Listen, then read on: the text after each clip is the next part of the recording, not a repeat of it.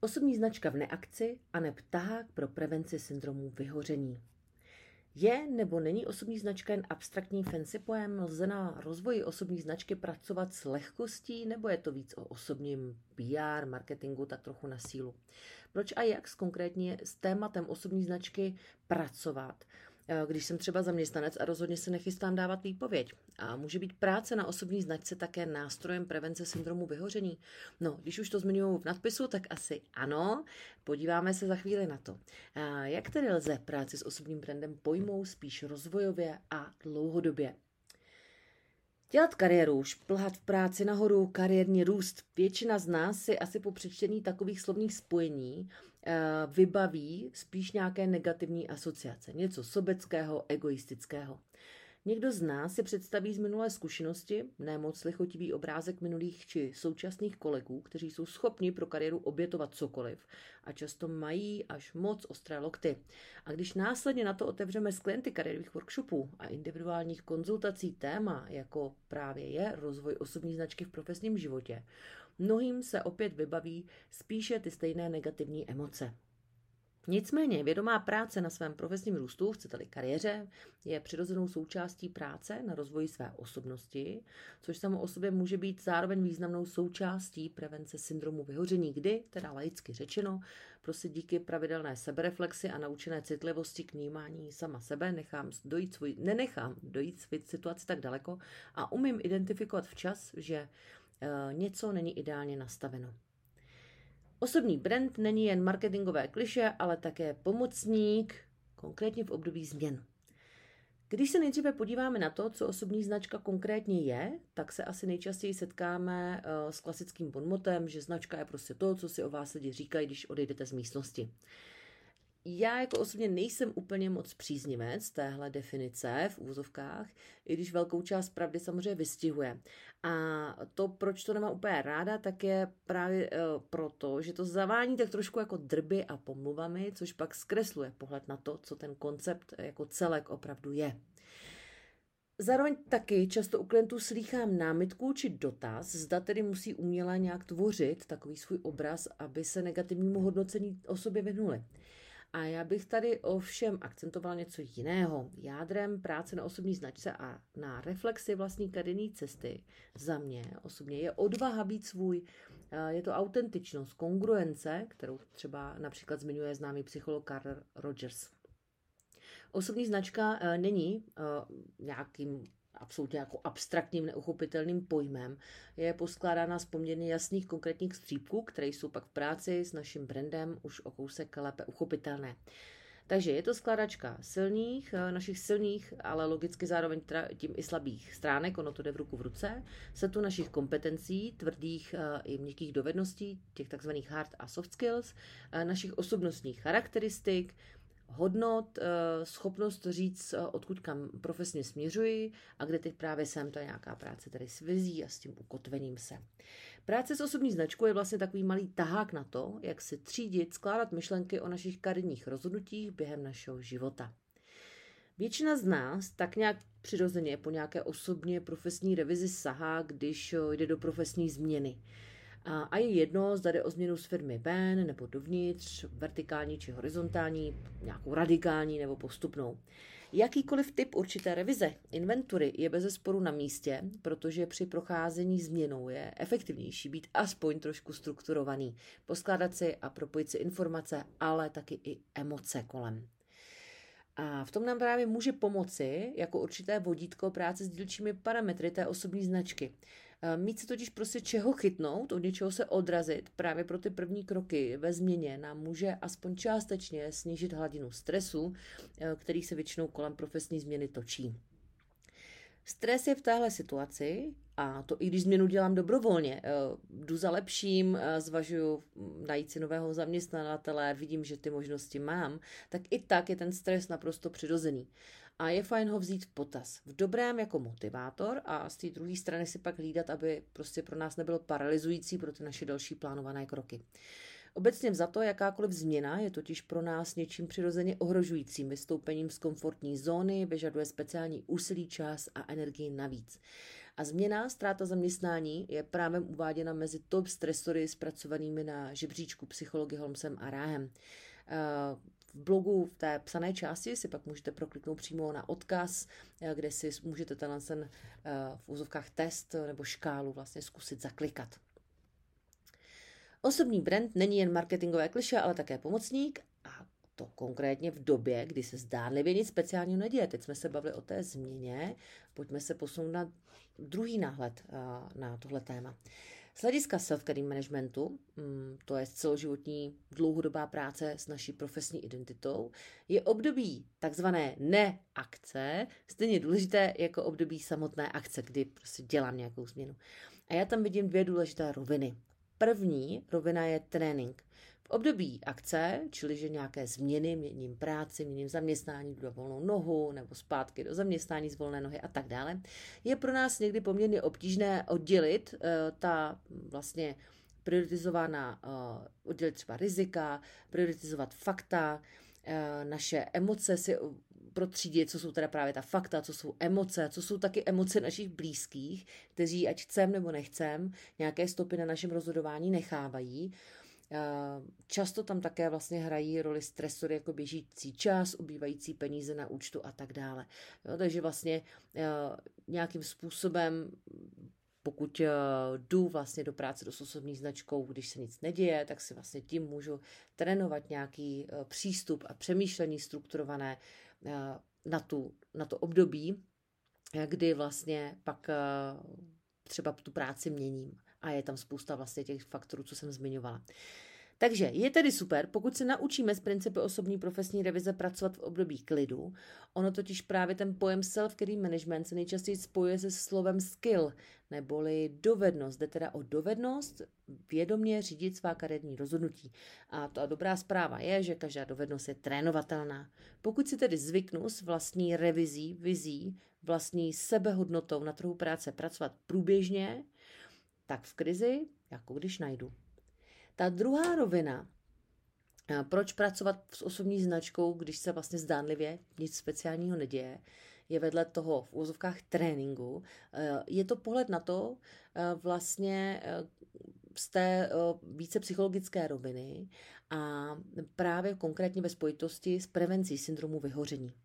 Já jsem vybrala konkrétně tři autory, kteří sice práci s tématem osobní značky oni sami jako primárně nezmiňují, ale ty jejich publikace jsou plné odkazů právě na práci s dílčími částmi eh, toho osobního brandingu. A tak vlastně ukazují mnohem širší interpretaci tohoto tématu, než jen jakýsi pro někoho třeba neuchopitelný nebo až někdy nenáviděný osobní marketing, jo? protože to je prostě jenom jeden náhled na ten branding. V Čechách asi nejčastěji narazíte pro veřejnost, popularizované, eh, pro veřejnost eh, popularizované téma syndromu vyhořený, zpracované v mnoha knihách eh, či přednáškách, přednáškách Radkinem Honzákem, psychiatrem. Ten například zmiňuje, že jednu z rolí v oblasti prevence i regenerace ze syndromu vyhoření hraje právě práce se sebedůvěrou. A tu samozřejmě nějak jako uměle prostě nenahoníme nebo nedohoníme. Eh, ta se právě skrz revizi těch reálných výstupů optikou té osobní značky, kdy se bavíme třeba s klientama, co se vám podařilo, konkrétní příklady dávejte a tak dále, tak tam vlastně si přirozeně jako tu, tu sebedůvěru budujeme nebo posilujeme eh, ne na umělých proklamacích, ale právě tím, že jdeme do reálného popisu, reálných výstupů, situací, emocí, výsledků z nedávné vlastně minulosti a současnosti. Dále téma prevence, nejen syndromu vyhoření, řeší velmi rozsáhle také ve své odborné práci v publikacích a v rámci workshopů v oblasti pozitivní psychologie Martin Seligman, konkrétně ve svém známém modelu PERMA, což je vlastně akronym, to znamená, každý to písmenko znamená vlastně něco konkrétního. Opět v písemné části blogu si můžete rozkliknout ten odkaz na další zdroje. A to konkrétně v kontextu pozitivního prospívání, neboli vlastně v originále well-beingu. Zmiňuje to ten, ta vazba na ten osobní brand, je tam konkrétně ve znalosti svých silných stránek a v jejich aplikaci do takzvaného flow, o kterém se ještě budeme bavit, eh, znalost životních hodnot, objevování vlastně nového v práci, nastavování si realistických pracovních cílů, reflexe úspěchu, neúspěchu. Takže tohle to všecko je eh, schovaný mimo dalších x jako záležitostí eh, právě v tom modelu wellbeingu, který má nazvaný Seligman jako PERMA, ale vlastně, když si to vezmete, tak tohle jsou všecko kusy, parametry práce s osobní značkou. Takže zase jako velmi silná linka, dlouhodobě zkoumaná ve vazbě eh, na mm, oblast pozitivní psychologie. V rámci, eh, navážu na to flow, v rámci hledání životního štěstí zkoumal Mihaly Csikszentmihalyi globálně různé vzorky populace, aby došel k popisu schody napříč lidmi různých ras, z různých kultur a kontinentů, že moment štěstí je v seberealizaci v rámci těch aktivit, kde se pocituje Eh, právě to flow. Opět zase můžete pak rozkliknout v písemné části blogu uh, na více informací k tomuto konceptu, uh, nebo i v minulých vlastně článcích jsem se tomu věnovala. Uh, tady někdy vlastně na takovéhle momenty, kdy jako cítíme to flow, že ztrácíme prostě pojem o čase, úplně se nečím necháme v dobrém vlastně pohltit nějakou aktivitou, tak někdy na takové momenty narážíme náhodou. Ale většinou je realističtější scénář, že si za takovými situacemi prací nebo prostě zájmy, protože to samozřejmě flow nemusí mít jenom v práci, může to mít i v rámci svých třeba koníčků, takže si prostě za tím cíleně jdu. Objevuji, zkoumám, prostě zjišťuji, eh, opouštím i třeba sféry toho, co už mě úplně nebaví a vlastně si to nějakým způsobem tak jako modeluju, protože samozřejmě logicky máme nějakou přirozenou tendenci hledat to, kde se cítíme dobře. Tak. Takže tady jsme měli tři příklady, tři autory, jednoho z českého kontextu Radkina Honzáka, dva vlastně z toho kontextu eh, těch světových známých autorů Martina Seligmana, Mihailiho Csikszentmihalyiho, kteří nám dávají poměrně vlastně jasné provázání uh, nějakého wellbeingu a jako právě možná uh, návodů na prevenci syndromu vyhoření právě v vazbě na různé parametry osobní značky. Tak, pojďme trošičku do praxe nebo do nějakých praktických kroků. Co se tedy při práci s osobní značkou konkrétně osvědčilo a jaké mohou být ty moje další konkrétní kroky? Já teda doufám, že teď jsem vám dala aspoň eh, o jeden důvod více, proč se s vaší osobní značkou eh, třeba trošičku víc kamarádit, pracovat s ní průběžně, rádi a s lehkostí, že to není prostě jenom nějaké vychloubání se a umělý marketing, jak spousta lidí stále jako stereotypně na to kouká, možná protože to třeba u někoho viděli a nelíbilo se jim to, tak se s tím nestotožní. No a my se teda pojďme podívat, jak, jak to uchopit třeba trošičku jinak. A za mě já osobně doporučuji minimální interval nějakého pravidelného opakování práce s tou osobní značkou, aspoň prostě ten těch 6 nebo 12 měsíců. To znamená sednout si k tomuhle tématu uh, aspoň jednou za půl roku, jednou za rok. Jo, bavíme se právě o tom období takzvané té neakce, to znamená, e, nezačínám plašit, protože prostě dostanu padáka, je nějaká optimalizace ve firmě, nebo prostě teď mám pocit, že musím rychle změnit práci, ale e, pracuji s tím kontinuálně, ať vlastně zůstávám v zaměstnání nebo na volné noze, prostě ne, neplánuji žádné ty akce.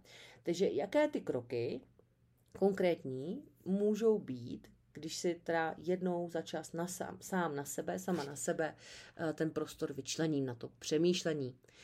Takže eh, načetla jsem tady těch kroků, teď tady počítám nějakých osm, eh, takže krok číslo jedna. Alespoň jednou za rok si tedy sedněte na pár hodin v klidném a pro vás osobně inspirujícím prostředím, pro někoho to může být kavárna, pro někoho kancel bez lidí, pro někoho park, les a tak dále. A představte, připravte si jakýkoliv nástroj, se kterým se vám dobře brainstormuje, přemýšlí. Pro někoho to je tuška papír, stará dobrá klasika, pro někoho nějaké postitky, lepíky, barevné papírky, pro někoho nějaká apka třeba v iPadu, to je vlastně v celku jedno. Sepište si krok číslo dva. Zapište si váš pohled aktuálně na proběhlý rok. Pět vašich mm, top hard skills, co vlastně, to, to, to může být odpověď na otázku, za co si myslíte, že vás práce teda platí, co umíte. Pět vašich top soft skills a osobnostních rysů.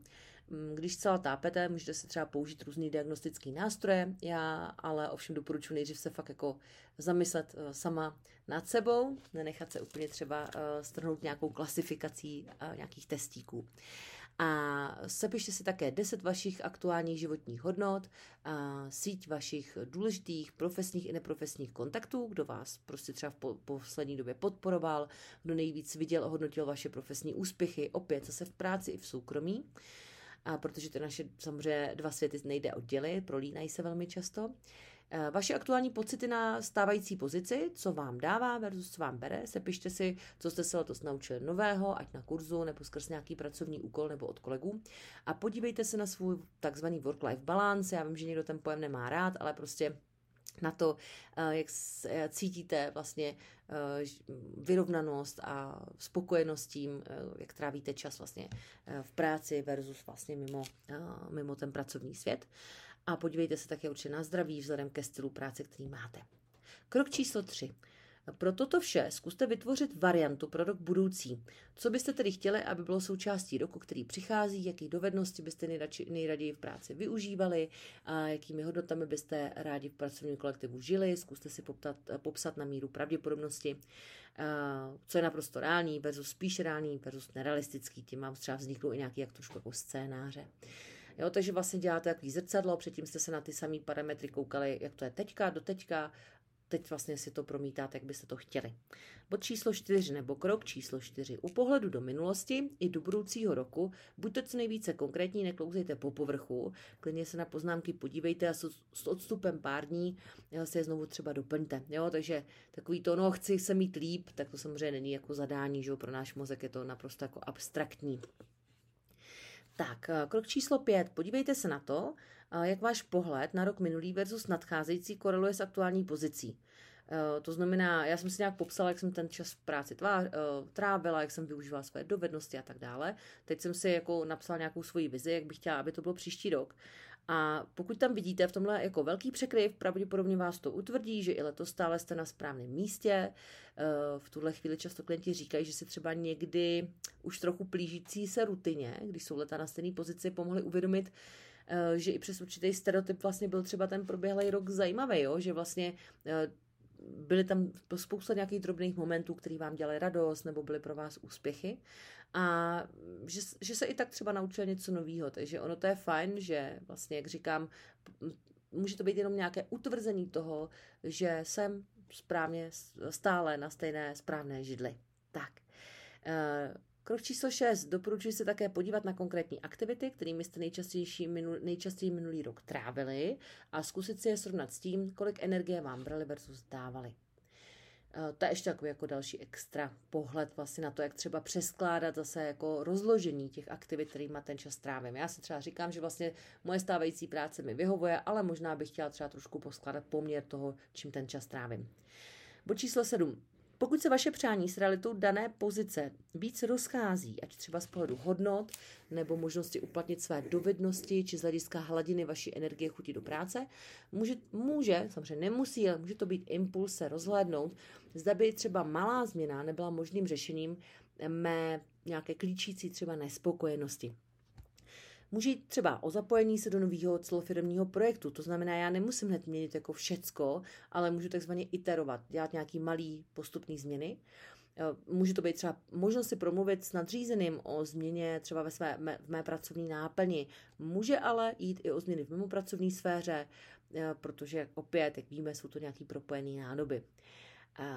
Po číslo 8, poslední nebo krok, eh, pokud možnost ani menší změny, to znamená spíš nějaký zpestření náplně, mírná nedefinice, redefinice, nevnímáte jako řešení, poohledněte se ve firmě po pozicích, které se ve vaší, s vaší vizi potkávají, no anebo popřemýšlejte nad možností volné nohy či kombinace obojího, hledání prostě jiné, jiného zaměstnavatele nebo u méně radikálních řešení nad možností tzv. side projects neboli vedlejšáků, pracovních blokovek, taky jsem eh, vlastně eh, k tomu psala blog, můžete se ho dohledat v minulosti, či dobrovolničení nebo nového koníčku, nového kurzu.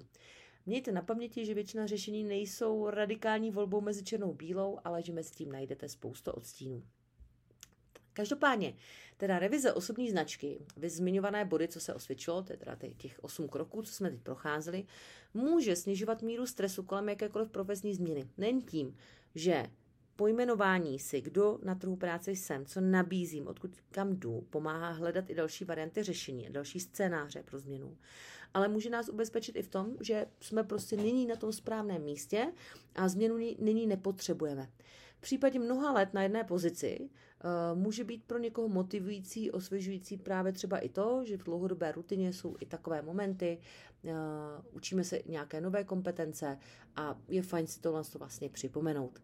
Zároveň se v obdobích klidu učíme s naší osobní inventurou pracovat, protože těch 8 bodů byl vlastně popis právě té osobní inventury, té práce s tou značkou, což sekundárně může přispívat k prevenci syndromu vyhoření. Pár slov na závěr. Může mi někdo něco v mojí osobní inventuře pomoci? Na trhu teďka existuje fakt jako spousta už nástrojů i v češtině pro kontinuální reflexy, protože osobní značka je o pohledu sama na sebe versus pohledu, jak chce, aby mě vnímal okolí.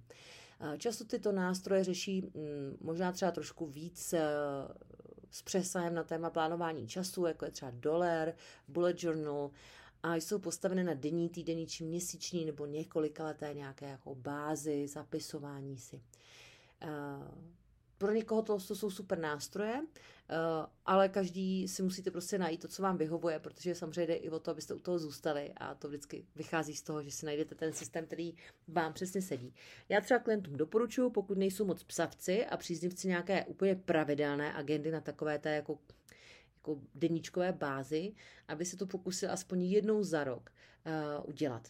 A právě proto jsem třeba připravovala tehdy uh, pár let dozadu uh, kariérový diář, který vlastně existuje jak v papírové podobě, tak si můžete vlastně doma vytisknout v podobě PDF a jako tisknout opakovaně protože vlastně vám dává přesně tohle vodítko a nestojí na tom prostě vyplňování na nějaké denní, týdenní bázi, ale opravdu na tom, že aspoň jednou za rok si tu revizi udělám. Jo, takže je to právě prostě pro rok pohled na rok minulý, na budoucí, na tu aktualizaci těch parametrů osobní značky. No a možná si poskládáte třeba nakonec úplně jenom vlastní nějaký set určitých otázek, který vám vyhovuje, pomáhá. Eh, bude vám prostě stačit tuška papír a jednou za rok to vytáhnete někde ze šupliku nebo z nějaký složky na počítači. I to je samozřejmě možný. Ale eh, jako k čemu se furt vracím, že jako co vidím u svých klientů, že funguje, tak je právě, že mám nějaký ten systém vůbec. Každopádně budu ráda, když si z článku a z tohohle z toho eh, audiobloku odnesete to, že pojmenovávat si, kdo jsem a odkud kam jdu, minimálně na trhu práce, když přesah do soukromí, zdraví a vztahu samozřejmě eh, máme na to napojený velmi úzce. Není otravná povinnost související pouze s nějakým updatem LinkedInu třeba ale když hledám práci, ale je to kvalitní nástroj té sebereflexe a my víme, že právě sebereflexe je jedním z nástrojů prevenující třeba i syndrom vyhoření. A to i ve chvíli, kdy jsem stále u stejného zaměstnavatele a v nejbližší době o tom, na tom nechci nic měnit. Petra Drohňovská, Caddy Designer.